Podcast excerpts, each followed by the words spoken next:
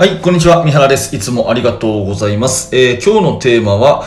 ユース年代に戦術は全部教えた方がいいというテーマのお話をします。えーユース年代っていうのは、まあ、高校生、中学生、ミニバスですね。まあ、高校生以下というふうに考えてください。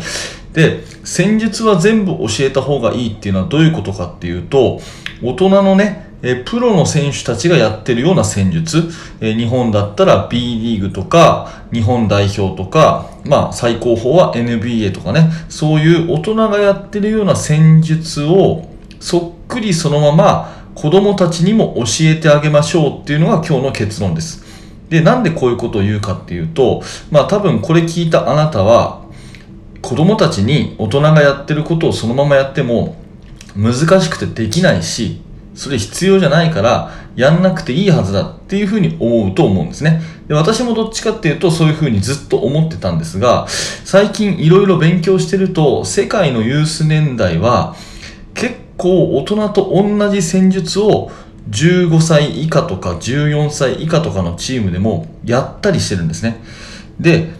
やった結果できてるかっていうと結構できてないことが多いらしいんですよ。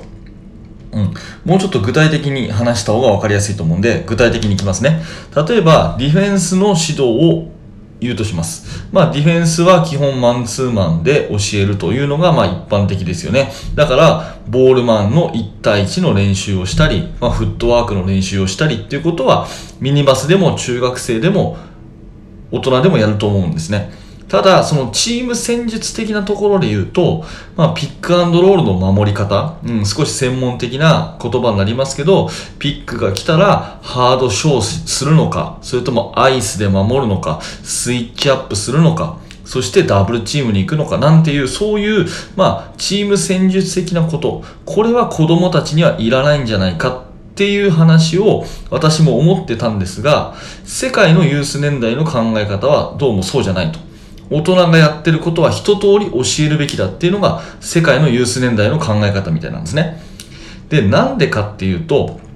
ユース年代の子たちに大人と同じ戦術を教えたとしても、それはその時点ではやっぱりできないんですね。世界のトップレベルのヨーロッパとかそういうね、えー本当にユースの年代がものすごく強いような、えー充実してる国のユースでもやっぱり大人と同じことはできないそうなんですね。ただ、こっからが深いんですけど、一回子供の時にやっとくと、あ、それ聞いたことある、それ知ってるっていう感じになって、大人になってからの習得が早いということなんですね。もう大事なんでもう一回言います。一回やっとくと、あ、それ知ってるっていう感じになって、大人になってからの伸びが期待できるということなんですよ。だからディフェンスについても本当に子供たちだからっていうような感じでフットワークとかそれだけで終わるんじゃなくてチーム戦術としてピックアンドロールに対してはハードショーっていうやり方があるよスイッチアップっていうやり方があるよアイスっていうやり方があるよっていう風に大人と同じことを与えてあげてその時はできないかもしれないけど頭の中では分かってると。最低限一度は聞いたことがあるみたいにしておくと、その子がやがて体が大きくなって、背が伸びて、大学とか社会人になってバスケットやった時に、そういう本当にその時に身につくべきものっていうのが、身につきやすくなるという、ここのところの考え方が世界のユースの流れらしいです。なので、子供たちに必要な練習っていうのは、そのいわゆる基礎練習だけに終始するんじゃなくて、チーム戦術っていうのもしっかりやった方がいいということですね。うん。で、一通り教えとくっていうのは、これすごく私としては目から鱗で、どうしても練習っていうのは、たくさんある中で、その中でコーチが絞って、その一個絞ったやつをもう繰り返し反復していくみたいなのが意味があるって私はもう思い込んでたので、まあもちろんその反復することっていうのは大事なんですけど、そういう思い込んでたので、一旦教えとくと。できなくてもいいから知識として入れとくということ自体に、後々意味があるっていうのはあんまり私は思わなかったんで、えー最近そのユースの育成に関してとかね、勉強していくとどうも世界の、えー動向っていうのはそういう流れにあるらしいということなので、えー、すごく目から鱗でしたというお話ですね。えー、まあ、ディフェンスで今さ、先ほど例を言ったんで、まあ、ディフェンスで例えるんだったら、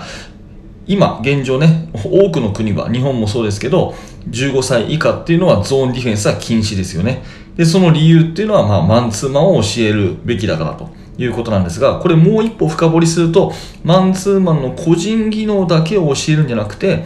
チーム戦術的なことも教える時間を確保するためにゾーンが禁止ということ、そこを理解していただきたい。で、一旦大人のバスケットも教えとけば、その知識のストックがやがて大きくなった時に役に立つというような狙いで世界中の育成年代は一通り教えちゃうというやり方をとってるんだそうですというお話です。はい、えー、今日も最後までありがとうございました。えー、このチャンネルではこんな感じで、えー、バスケットボールの悩み解決になるようなお話をしています。もしよかったらまた聞いてください。えー、また YouTube の方もですね、え、一生懸命やってますので、もしよかったらそちらも遊びに来てください。はい、えー、最後までありがとうございました。三原学でした。それではまた。